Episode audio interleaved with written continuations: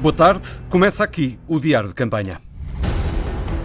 As próximas semanas vão ser semanas muito exigentes em termos de números e por isso não é demais apelar para que não vejam este confinamento como um confinamento suave, um confinamento facultativo. Ainda vamos a tempo de dar ao Serviço Nacional de Saúde todos os meios, todos os equipamentos, todos os profissionais. O aeroporto de Beja é de facto um símbolo do que representa as grandes obras públicas neste país, um elefante branco. Se esta candidatura ficar à frente da esquerda e da extrema esquerda, então isto é um claríssimo sinal vermelho de que o governo tem que inverter aquilo que tem feito ao país. Por muito que alguns procurem, a partir do protagonismo que dão a determinadas forças, fazer das profecias que anunciam profecias que se cumprem, isso não vai acontecer. E um claríssimo sinal vermelho de que Marcelo Rebelo de Sousa, a vencer, terá que inverter o seu estilo de presidência. É fundamental que seja assegurada a representação de mulheres em todos os órgãos de decisão e designadamente aqueles que estão diretamente na dependência de, das nomeações feitas por quem é Presidente da República. Declarações e momentos que marcam as últimas horas da campanha às presidenciais. Presidenciais 2021. Antena 1. Mais de 246 mil portugueses começam hoje a votar, oito dias antes da data oficial de eleições. É o chamado voto antecipado em mobilidade, com inscrições recorde, sem incidentes e com boa afluência, sublinha a Comissão Nacional de Eleições. Lisboa é o conselho com mais inscritos, mais de 33 mil. As votações acontecem na cidade universitária, onde já esteve a repórter Paula Verã. Muita gente para votar, mas tudo bem organizado. Já viram a secção de voto onde votam? Não. Vão ali à lateral e vão ver. Muito apoio a quem vota antecipadamente na cidade universitária em Lisboa estão 77 mesas de voto e as filas aumentam com o passar das horas. Mas apesar da grande afluência, quem vota garante que tudo está a funcionar. Já tinha decidido o meu sentido de voto e eu tentava apanhar menos gente por causa da pandemia. A principal razão é essa. E achou que estava tudo dentro das normas sanitárias? Tá, estava tudo ótimo, perfeito. Trouxe a sua própria caneta? Trouxe. Distanciamento? Sim, sempre distanciamento. Sentiu-se seguro, portanto? Sim, sim sempre seguro. E a senhora veio votar antecipadamente por que razão? Porque eu já tenho alguma idade, tenho 82 e não gosto muito das confusões, mas há sempre, não é? População, não é? Achei que estava tudo muito bem organizado, ou seja, quando cheguei fiquei inquieto porque não imaginava que, tivesse, que tivessem tantas pessoas, mas quando passei para o lado de dentro achei que está muito bem organizado. Várias pessoas nos sítios logo a encaminhar e a sugerir para onde é que nós devemos ir, achei mesmo que estava bem organizado. De máscara e com distanciamento físico, os muitos eleitores acabam por formar longas filas, mas Paula Levi, da organização, diz que todos estão atentos para ajudar quem precisa. Nós dividimos Lisboa Lisboa distrito por uh, três edifícios, letras, reitoria e direito, por ordem alfabética, e temos na cantina Açores, Madeira, Faro, Guarda, Leiria e Setúbal. Muitos jovens a antecipar o voto nestas presidenciais, famílias inteiras com crianças aproveitam também o sol para um passeio, uma ida às urnas com muita procura e cumprindo todas as regras de segurança. É fila geral, mas é rápido, é rápido. Faz favor, pode avançar. A votação esta manhã em Lisboa. Enormes filas para votar em vários conselhos do país, pessoas que preferiram antecipar o voto é o caso aí no pavilhão Mário Mexia, em Coimbra, Joaquim Reis, onde a cada instante o número de pessoas aumenta. Aumenta e, sobretudo, na última hora e meia foi um aumento exponencial. Há uh, uh, centenas de pessoas em filas no exterior do pavilhão Mário Mexia, isto porque no seu interior uh, a lotação está limitada às 200 pessoas de cada vez. Muita gente que, que aparece de dizer que das perto de 9, das mais de 9 mil eh, pessoas que estão inscritas para o voto antecipado aqui, eh, neste momento mais de 3 mil já votaram. Estamos acima dos 33%. Ora, um dos problemas às vezes é encontrar a mesa de voto e outro é encontrar onde é que é a fila, sobretudo para 16 das mesas de voto, cuja entrada é pela Rua General Humberto Delgado. Há pessoas que se enganam na fila e uh, os funcionários da autarquia estão aqui precisamente para uh, ajudar, orientam as pessoas.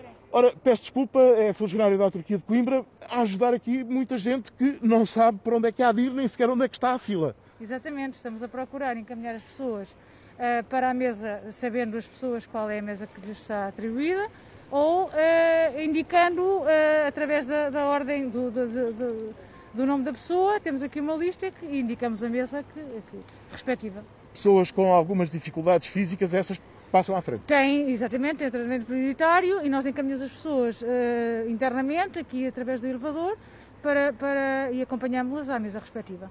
Porque Muito essas passam à frente, obviamente. Muito obrigado. Estou a ver que já tem ali sim, sim, mais sim, uns cidadãos à espera. Muito obrigado. E é assim, uh, dar indicações e, sobretudo, uh, onde é que se devem colocar em, no fim de que fila, que é para não se enganarem depois na mesa de voto, onde têm que expressar a sua vontade na escolha do Presidente da República. Grande afluência para o autarca de Coimbra Manuel Machado, um sucesso da democracia, dizíamos há pouco. Portagem de Joaquim Reis, em direto a partir de Coimbra, onde o voto está concorrido. Mais de 10 mil pessoas em confinamento devido à Covid-19 já se inscreveram também para o voto antecipado, revela o Ministério da Administração Interna. O prazo para estas inscrições termina hoje, ao fim do dia. Presidenciais 2021. Antena 1. Mais à frente neste jornal vamos saber como é que cada um dos presidentes usou os poderes eh, presidenciais. Agora, pés ao caminho, a campanha anda na rua. A candidata Ana Gomes passou amanhã com bombeiros voluntários. À margem de uma visita aos bombeiros de Odivelas, a candidata incentivou os portugueses a ir votar, mas deixou críticas à falta de preparação do governo. É muito significativo o extraordinário uh, uh, trabalho das, do poder local para uh, assegurar as condições de desdobramento das mesas, etc., eh, que facilitam hoje e daqui a, uma semana que os cidadãos se sintam em segurança indo votar. Uh, não dispensa, não, teria, não devia ter dispensado que houvesse, e houve mais tempo para isso, houve 10 meses desde o início da pandemia, para ter sido legislado o voto por correspondência e o, ou o voto eletrónico, porque apesar de tudo, apesar deste extraordinário esforço do poder local para corresponder às necessidades, há muitos cidadãos que não vão poder de facto exercer uh, o seu direito de voto, a começar pelos cidadãos na imigração. É uma vergonha. Um dos votos já registados é o do alegado pirata informático Rui Pinto, um apoio que Ana Gomes diz ser não só à candidatura, mas à luta contra a corrupção. O Rui Pinto é, sem dúvida, um desses portugueses que contribuiu para esse combate contra a corrupção, pela transparência, pela boa governação. Portanto, tenho muito, muito gosto e, e, com sentido de responsabilidade aceito o voto dele e todos aqueles portugueses e portuguesas que querem combater a corrupção, querem um país mais justo e melhor candidata está a esta hora em Louros, numa visita à esquadra da PSP. Tiago Meia não quer ficar para trás na corrida à presidência. Esta manhã deu uma corrida em Belém, junto ao Tejo, ao lado do líder da iniciativa liberal. O candidato às presidenciais voltou a defender a utilização dos privados no combate à pandemia face à situação de caos que se vive nos hospitais e acredita num bom resultado, Luís Peixoto. Uma corrida matinal junto ao Tejo para dar um sinal aos portugueses é assim que Tiago Manhã explica a iniciativa. Mesmo o ato físico e de saúde mental que eu queria deixar. É muito importante as pessoas não perderem a esperança de um futuro, eh, preservarem a sua, a sua saúde mental e física e, portanto, isto que é possível para qualquer cidadão fazer, virem dar um passeio, uma corrida, queria fazer esse apelo a todas as pessoas. O candidato presidencial pede aos portugueses que se resguardem, mas que não deixem de fazer passeios sanitários. Sobre o caos nos hospitais, a resposta é a mesma de sempre utilizar os privados. Usar toda a capacidade instalada de saúde que temos em Portugal e que ao dia de hoje continua a não ser utilizada. É absolutamente incompreensível, é quase desesperante ver que isso não está a ocorrer ao dia de hoje. E enfim, eh, chegamos a este ponto de pré-guerra, eh, um, um, cenário quase de guerra nesses, eh, em Torres Vedras, no Hospital Santa Maria. É incompreensível como é que, da parte da oferta social e privada de saúde, havendo capacidade, por mínima que seja, não esteja a ser utilizada. Lado a lado com Coutrinho Figueiredo, líder e deputado da Iniciativa Liberal, Manhã fez um balanço positivo da primeira semana de campanha e acredita num bom resultado. Eu sei que pelo menos já tenho um voto, não é? exercido hoje, hoje de manhã. João Coutrinho Figueiredo votou antecipadamente, mas não augura grande participação. Culpa do governo. Nas eleições, se vier a haver um nível de abstenção anormalmente alto, muito alto, é óbvio que o clima emocional que se criou à volta do combate à pandemia eh, não terá ajudado. Dois dos principais rostos da iniciativa liberal numa corrida junto ao Tejo que começou em Belém.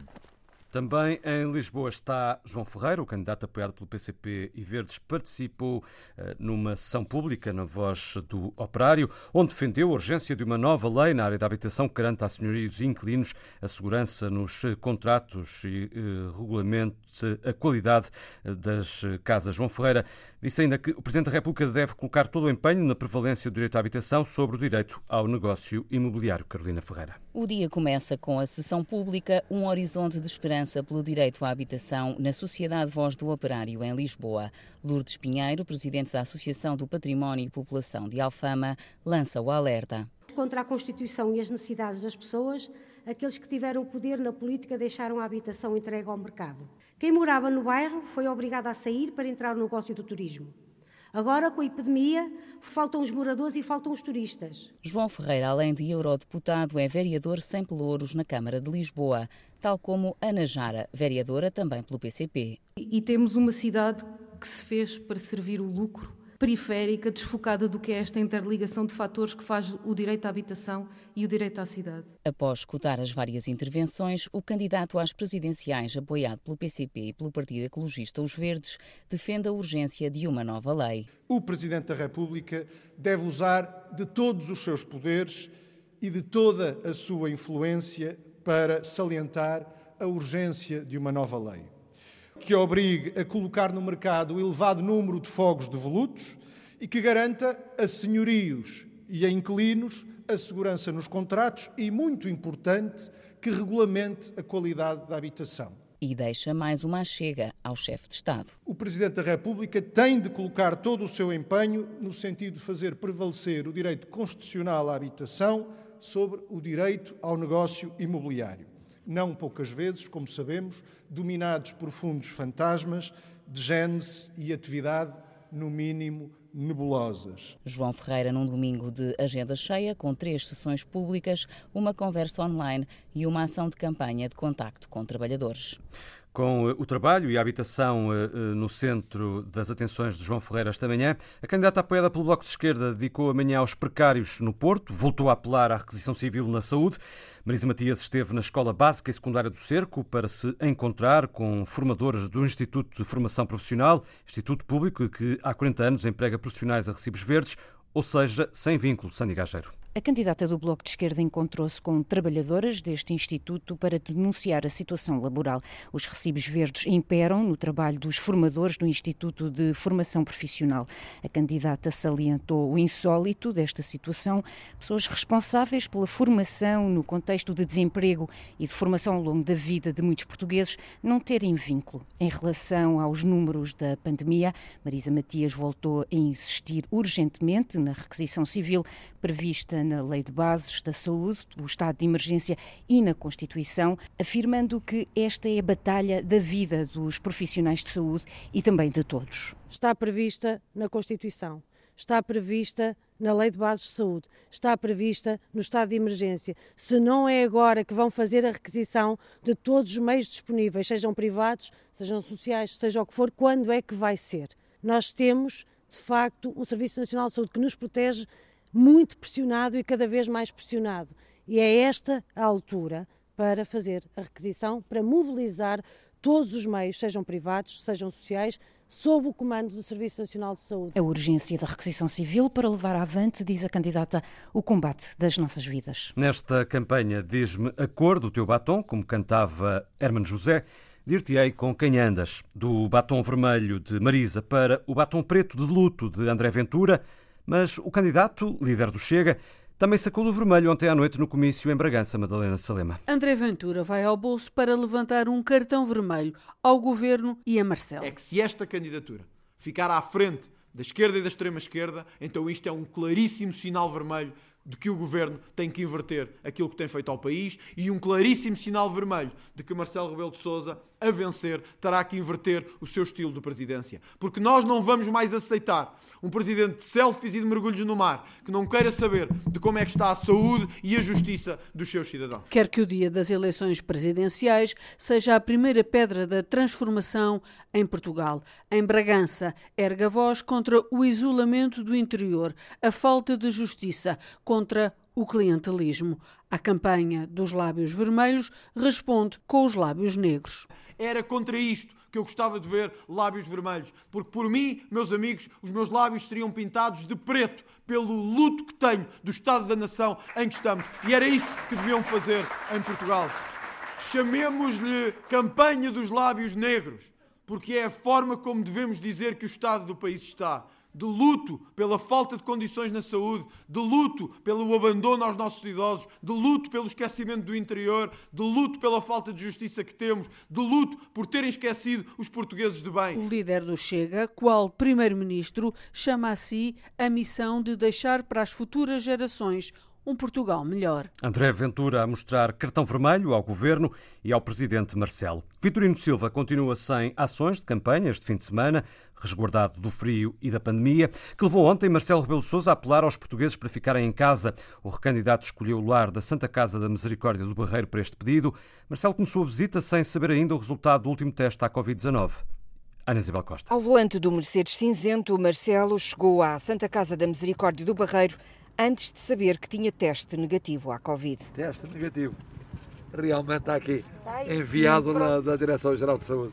Pronto. É verdade, tá, até vou dizer a hora. 15 horas e 43 minutos. Pelo Simplonão, antes de entrar, reforçou as medidas de segurança. Vou ao meu carro buscar, porque eu tenho uma Mas máscara. nós uma máscara. Tem uma Temos máscara? uma máscara. Porque eu Dona tenho também Lucinda, desse tipo de máscara. Traga-me um FP2 para o Sr. Presidente, se faz favor. E que é ainda mais... Depois de uma hora de reunião com a provedora da Santa Casa do Barreiro, Marcelo pediu que, apesar do cansaço, os portugueses cumpram o confinamento. Há a noção de que as próximas semanas vão ser semanas muito exigentes em termos de números. Números de casos, números de mortos, mas em particular da ótica do Serviço Nacional de Saúde, números de internados e números de internados em cuidados intensivos. E por isso não é demais apelar a todos para que não vejam este estado de emergência e não vejam este confinamento como um confinamento suave, um confinamento leve, um confinamento facultativo, um confinamento que não é para levar a sério. E em confinamento, como se sabe, a campanha não para. Na próxima semana, Marcelo rumo a norte, onde vai estar entre quarta e domingo, no Porto e em Solurique de Basto. A política não entra em confinamento, é uma obrigação democrática, mas Marcelo pede aos portugueses que levem a pandemia a sério e se resguardem. Presidenciais 2021.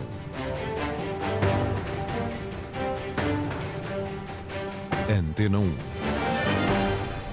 A pandemia condiciona a campanha, assistimos a comícios virtuais, iniciativas online. O digital ganha uma preponderância nunca vista.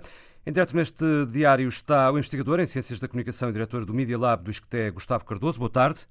Boa tarde. Percebemos a importância do digital quando as hashtags e as campanhas online se confundem com o discurso no terreno dos candidatos. O vermelho para Belém é desse exemplo? É, claramente, nós estamos perante uma campanha eleitoral atípica, não só por via da pandemia que, e do confinamento posteriormente, mas também porque eh, quase que parece que tudo que tem a ver com o contacto acaba por passar pelas redes sociais. Mesmo os debates que estão na televisão e nas rádios são eh, utilizados como arma de campanha por todos os candidatos. E, portanto, tudo isto se passa nas redes sociais. É claro que o país ainda é dual, Portugal não é um país onde toda a gente tem acesso à internet e, portanto, as redes sociais servem uma parte da população e a rádio e a televisão a restante. Este é, o, este é o cenário, no fim de contas, de uma campanha que é uma campanha atual, mas ao mesmo tempo tem que lidar também com as diferenças geracionais entre os portugueses. Os portugueses e o batom vermelho marca um volte-face no jogo?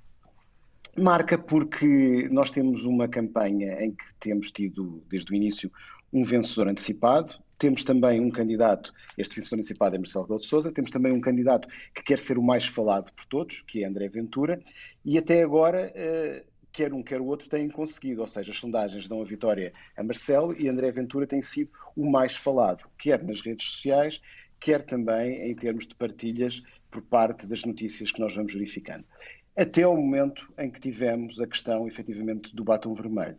porque eh, os outros candidatos têm sempre tentado desmontar eh, as frases, as ideias que André Ventura coloca e, ao fazê-lo, têm-lhe dado sempre mais espaço, ou seja, estão, no fim de contas, a seguir a própria narrativa de André Ventura, até o momento em que, efetivamente, com a questão do batom vermelho, mudou a narrativa. Deixou-se de falar de André Ventura e passou-se a falar de uma coisa que une todos sem falar do candidato. Mais Portanto, eficaz que a verificação dos factos, o fact-checking. O fact-checking é uma arma do jornalismo, não é uma arma política, porque quem está com André Ventura, uh, mesmo que seja demonstrado que algo não é verdade, não vai fazer mudar a posição dessa pessoa, porque muitos daqueles que estão a apoiar uh, a candidatura de André Ventura, e se vê-se na análise que se faz nas redes sociais, têm fé no candidato, não estão preocupados com os factos.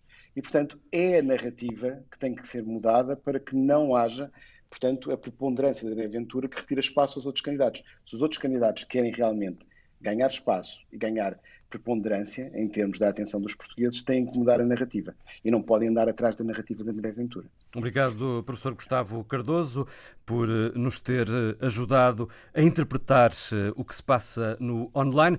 Até que ponto pode a campanha digital contrariar os níveis de abstenção? É uma pergunta que se impõe e que faço desde já ao nosso próximo convidado nesta edição, professor e investigador de Ciência Política da Universidade da Califórnia do Sul, Miguel Maria Pereira. Boa tarde. Boa tarde, boa tarde. A campanha digital consegue contrariar os níveis de abstenção? Uh, bom, é uma boa, é uma boa pergunta. É, é, é difícil, especialmente neste contexto em que vivemos hoje em dia, com a pandemia que, que, que, veio baralhar as contas de todas as campanhas, mas uh, eu, eu, na verdade, tenho estado pessoalmente algo surpreendido com a forma como, como a campanha tem decorrido. E penso que, pelo menos para um nicho específico de eleitores, pode uh, ter, ter, ter gerado uma novidade interessante e, e, até atraído mais interesse, porque a forma como os debates decorrem muitas vezes gera um, um, um, debate mais baseado em ideias do que uh, eventos de campanha, comícios, uh, em que simplesmente o que o, os eventos de campanha se resumem a, a, a, a discursos sem, sem contraponto, não é? Hum. Em presenciais em que um dos candidatos procura a reeleição, pode a abstenção aumentar? Sim, sim, isso é, isso é muito comum. Existe em, em, vários países do mundo, é um padrão muito comum todos os países do mundo. Em Portugal, uh, claramente existe, a abstenção tende a ser 10 pontos percentuais acima das eleições, uh, em média, acima das eleições onde não há um candidato que se recandidata. Isso uh, afeta, afeta várias coisas no decorrer da campanha, com certeza. Hum. E, e, para além da questão da reeleição, uh, temos nesta campanha duas condições uh, que são marcantes, penso eu, o contexto de pandemia e também um candidato, diria que mais populista, André Ventura. Sim. Sim, a pandemia certamente vai afetar a participação e, e, e deve afetar, afetar a participação, especialmente daqueles que mais regularmente votam, que são os mais idosos e, portanto, isto pode gerar algumas surpresas no, no dia de, de, em que vamos descobrir os resultados. Um, André Ventura tem, traz um conjunto de novidades à, à campanha, uh, pela forma como mobiliza diferentes, diferentes segmentos do eleitorado, uh, mobiliza tanto à direita como à esquerda, uh, pela, pelas razões que ainda agora falavam. Um, eu, e, e uma, um, por exemplo, quem tem acompanhado as sondagens uh, tem, mostra é possível ver alguma volatilidade nos resultados, mas uh, eu penso que a, presença de André Ventura pode uh, aumentar ainda mais essa volatilidade, isto porque uma das, das um, uma das grandes vantagens deste tipo de candidaturas que se baseia num receituário populista, é que acabam por atrair um eleitorado que normalmente não vota e, e portanto, quando as empresas de sondagem normalmente usam as mesmas técnicas para conduzir os, os estudos da opinião pública ao longo do tempo, agora tem um, conjunto novo de eleitorado que normalmente, eh, com que normalmente não, não precisavam de lidar, porque eles não, não votavam, e isto portanto, pode gerar uh, maior volatilidade entre o resultado das sondagens e o que vamos descobrir uh, no próximo domingo. Professor Miguel Maria Pereira, até que ponto é que o apoio formal de um partido a um candidato uh, ajuda esse mesmo candidato ou reduz o seu potencial eleitorado? Estou a pensar, por exemplo, em João Ferreira no PCP Marisa Matias no Bloco Esquerda e também André Ventura, que até é líder de um partido. É uma boa questão. Eu, que eu conheço não existe uh, boa investigação sobre isso, portanto o que eu vou dizer é baseado simplesmente na minha intuição.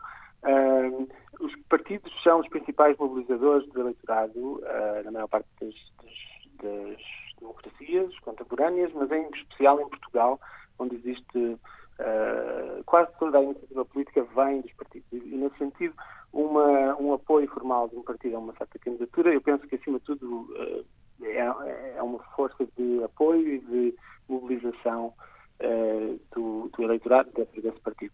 Agora, é verdade que também pode criar anticorpos quando uh, algum candidato que até pode gerar simpatias uh, num, numa franja mais alargada do eleitorado, quando é constantemente cunhado com o apoio deste, deste determinado partido que o apoia, pode, pode levar certas pessoas a afastarem-se desse candidato.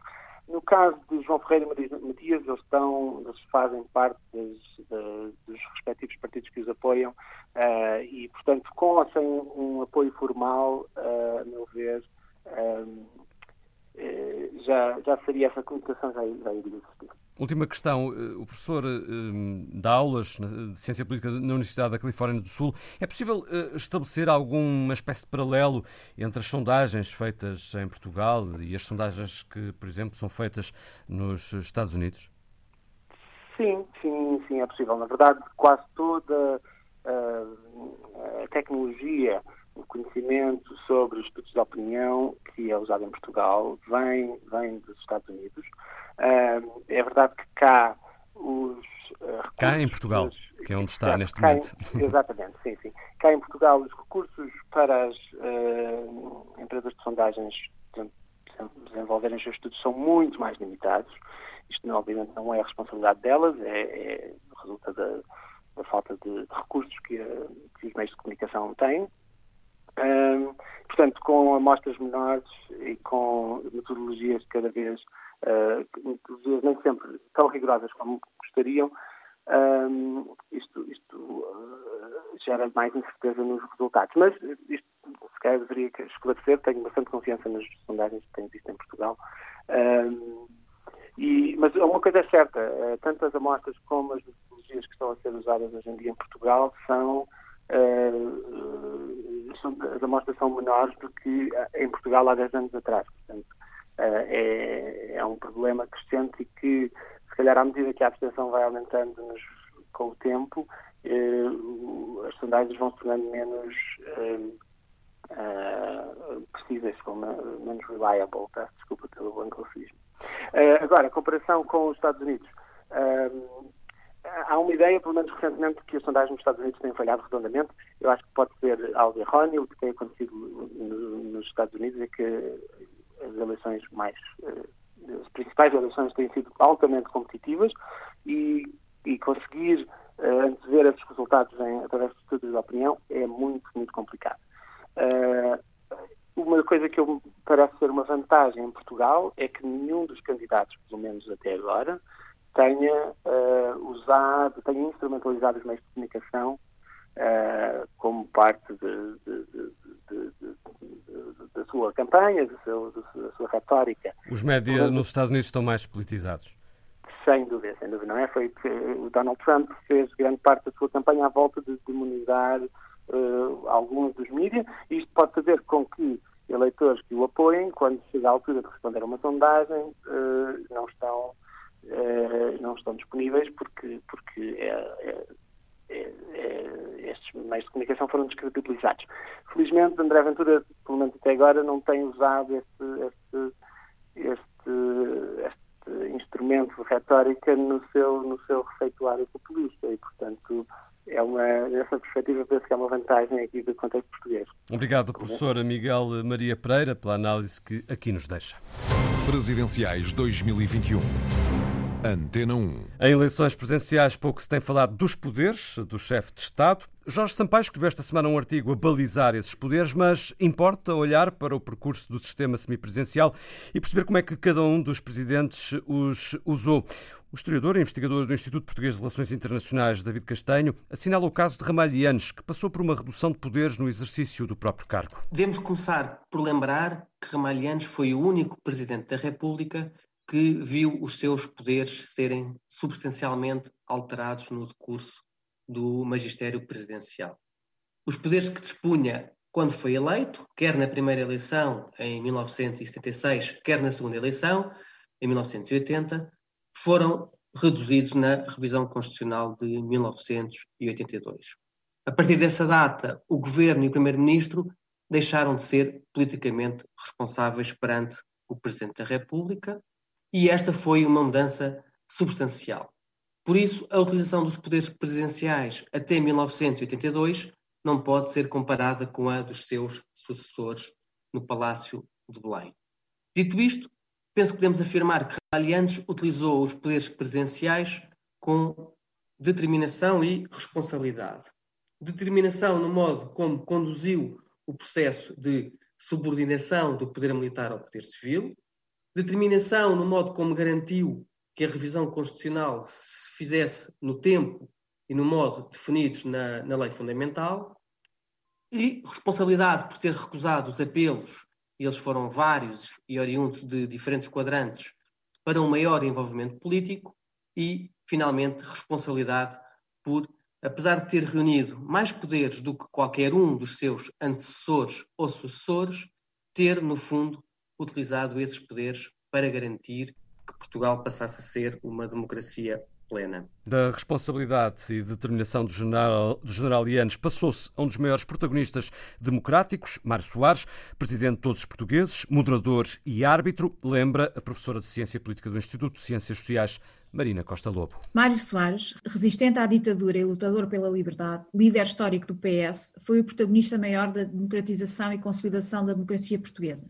Antes de ser eleito o primeiro Presidente da República Civil em democracia, Soares foi secretário-geral do Partido Socialista e por duas vezes Primeiro-Ministro. Foi ele que moldou a forma como entendemos o papel do Presidente da República hoje. Um presidente suprapartidário, moderador e árbitro e que exerce uma magistratura de influência, mas não governa. A sua eleição para a presidência foi extremamente renhida, tendo ganho a Freitas do Amaral naquela que foi até hoje a única segunda volta das presidenciais, por apenas 150 mil votos. Depois de vencer a eleição, Soares disse: Serei o presidente de todos os portugueses. A partir de agora vou depor o meu cartão do partido e só o recupero depois de deixar de ser presidente. Esse distanciamento em relação ao PS permitiu-lhe aumentar a sua magistratura de influência, fazendo uso da legitimidade própria conferida pela eleição direta. Em conformidade com essa visão da presidência, um ano depois de ser eleito, recusou apoiar a formação de um governo PRD-PS-PCP no seguimento da queda do primeiro governo minoritário de Cavaco Silva em 87. Em lugar disso, optou pela dissolução da Assembleia da República e convocação de novas eleições. Enquanto moderador e árbitro, teve, sobretudo a partir do segundo mandato, em 91, um acentuado intervencionismo que ficou marcado por sucessivos pedidos de fiscalização para o Tribunal Constitucional e de vetos políticos. Além disso, também inaugurou uma política de proximidade dos, aos portugueses com as chamadas presidências abertas. Quando foi reeleito em 1991, obteve 70% dos votos, tendo-se tornado assim o presidente com a maior votação de sempre em Portugal. Soares soube trazer todo o seu peso e experiência política para uma interpretação simultaneamente restrita e limitada, mas também ampla dos poderes do Presidente, optando por um intervencionismo simbólico e legislativo, sem nunca se deixar levar por tentações presidencialistas que ameaçassem a estabilidade governativa, e esta visão da presidência é aquela que perdura até hoje. Um intervencionismo aprofundado no tempo de Jorge Sampaio, como sublinha o investigador António Costa Pinto, porventura o presidente que mais fez uso dos poderes próprios do chefe de Estado, conseguindo assim mostrar aos portugueses a importância do cargo. Jorge Sampaio, como uh, presidente, introduziu talvez aquela que na história do semipresidencialismo português foi a mais plena utilização dos poderes presidenciais. O seu mandato é talvez o mandato mais ilustrativo das consequências incertas da relação entre presidentes da República, governos e partidos políticos. Porquê? Em primeiro lugar, porque ele tem relações por vezes tensas com governos que vêm do seu próprio partido, será o caso de António Guterres enquanto primeiro-ministro, é obrigado a gerir uma demissão que não é provocada por ele, não é verdade, que é a demissão de António Guterres e do seu governo socialista.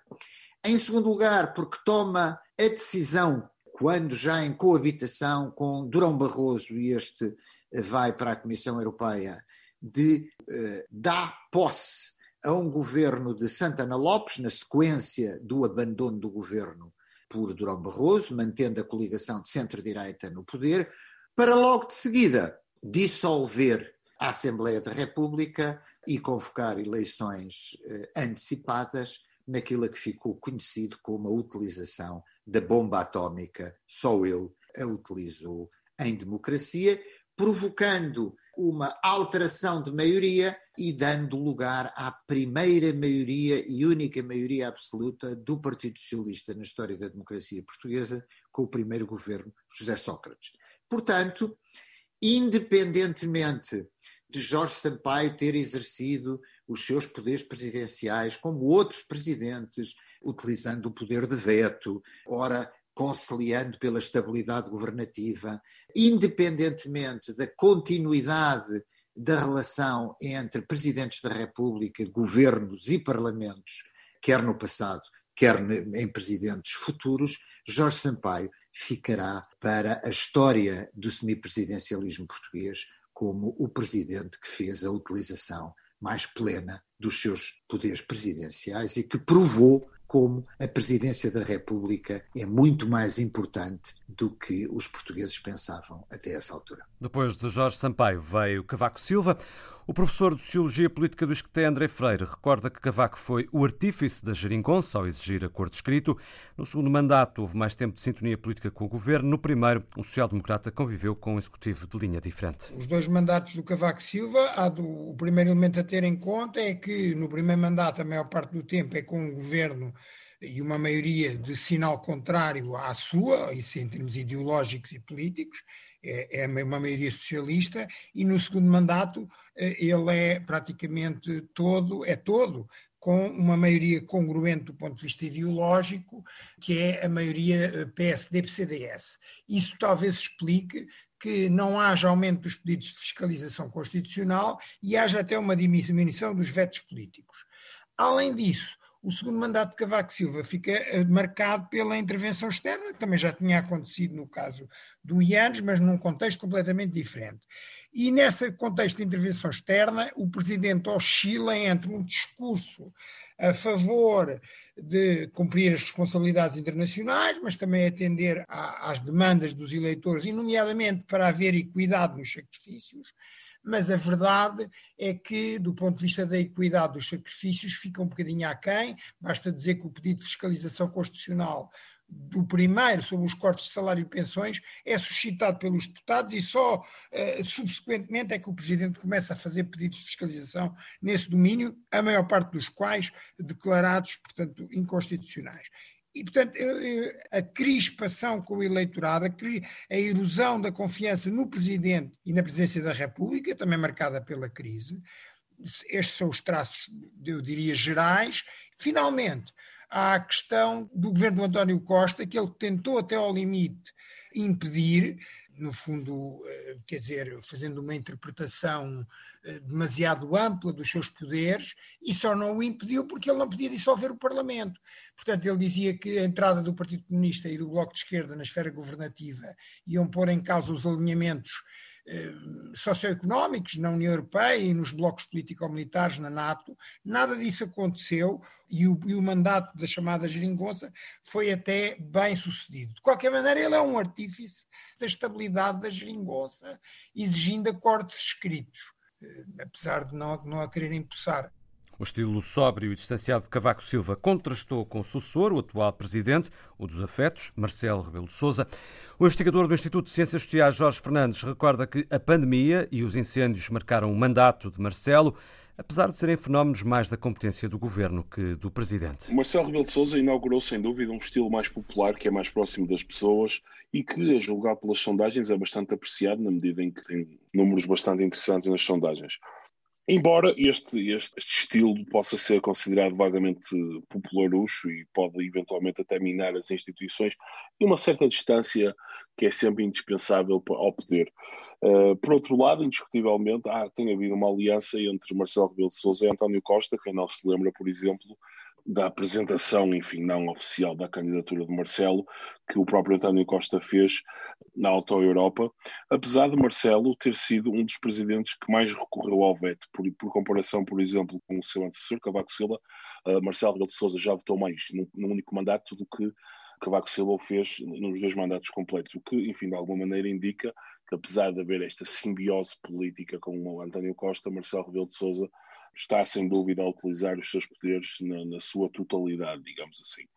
Por último lugar, enfim, apesar dos focos terem sido um evento importante na presidência de Marcelo Rebelo de Sousa, o grande evento que, que marca a presidência de Marcelo Rebelo de Sousa, apesar dela não ter terminado, é a pandemia. Naturalmente que no primeiro momento da pandemia houve uh, uma certa união nacional, não só dos partidos da oposição, como do governo, do próprio Presidente da República, mas existem já sinais de alguma dissensão crescente, digamos assim. O modo como a pandemia, a vacinação e depois a recuperação económica ocorrerem marcará indelivelmente o, mandato de Marcelo Rebelo de Sousa. E o mais interessante é que, apesar de o seu mandato eventualmente vir a ser recordado por este grande evento que está a ocorrer em Portugal e no mundo, uh, esse legado está fora das mãos do Presidente, na medida em que as, as, as, medidas, digamos, de executivo serão tomadas por António Costa ou por algum Primeiro-Ministro que o venha a substituir. O investigador Jorge Fernandes sobre Marcelo Rebelo de Sousa. Boa tarde, Anabela Neves. Boa tarde. Jornalista parlamentar durante quase 30 anos. Os poderes presenciais, talvez mais do que nunca, foram relegados para segundo plano nesta campanha?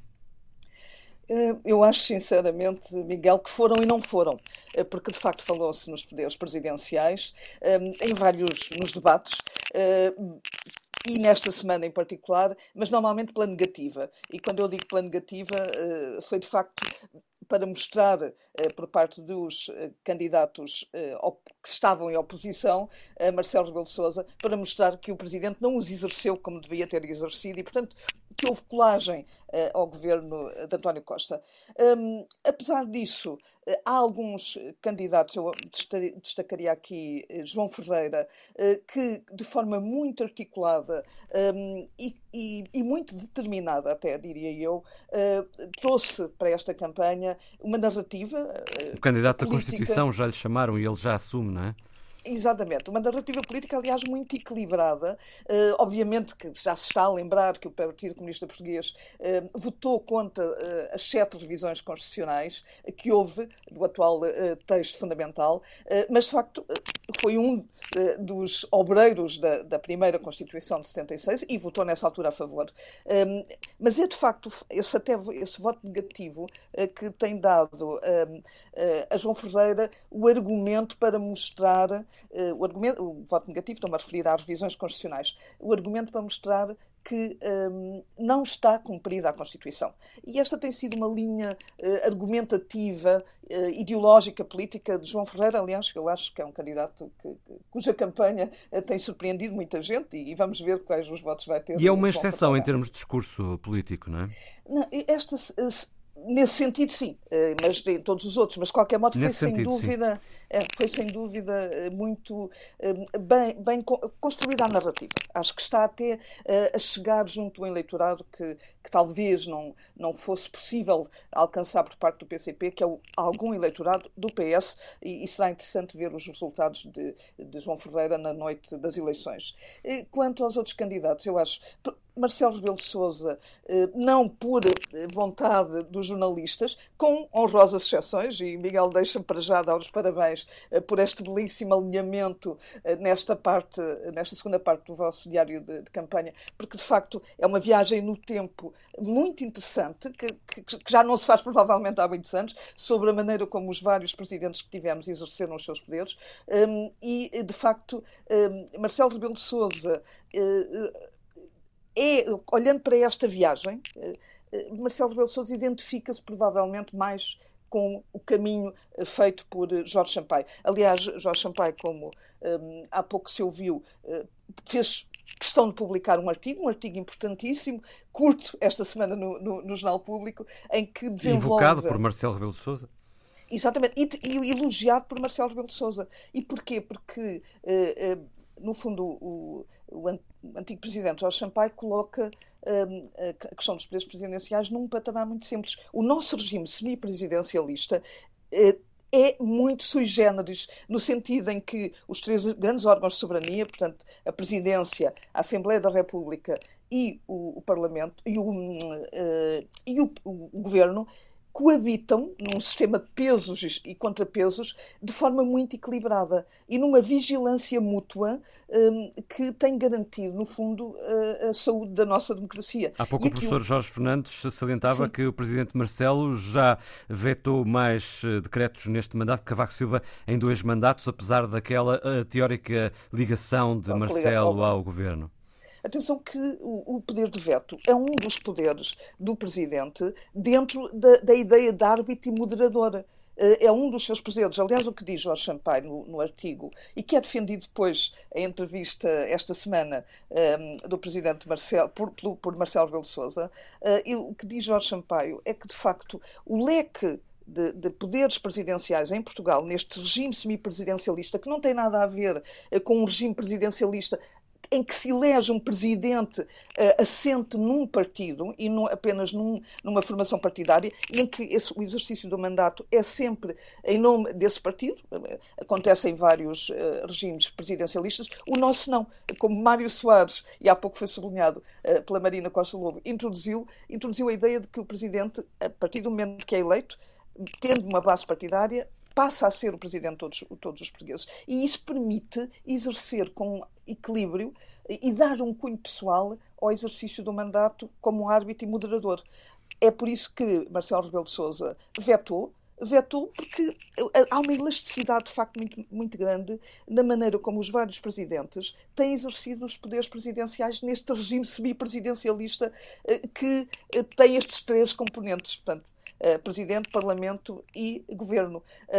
E, de facto, ah, permite uma, uma, vigilância grande por parte do Presidente sobre o próprio Governo, mas também permite uma coabitação vigilante, sim, fiscalizadora por parte do Presidente, mas tendo sempre em atenção que qualquer grande passo que dê, e atenção que os poderes de árbitro e moderador terminam numa arma fundamental, a chamada bomba atómica, uh, que é a possibilidade de um presidente, neste regime semipresidencialista, poder demitir um, um primeiro-ministro, aconteceu com Jorge Sampaio, ou dissolver a Assembleia. É um poder máximo que, como Para felizmente. Concluir, Sim, sim, foi usado, eh, como há pouco foi sublinhado apenas uma vez por Jorge Sampaio, e o presidente, o atual presidente da República, ainda há pouco disse na entrevista. Acabou o nosso tempo. Nas... Obrigado, Anabela Neves, pela análise e pelos elogios a uma viagem no tempo dos poderes okay. presenciais, mérito da equipa de política da Antena 1. Lembro que amanhã às 9 da manhã há debate decisivo entre todos os candidatos nas rádios, Antena 1, TSF e Renascença, transmissão em direto na Antena 1 até às 11 da manhã.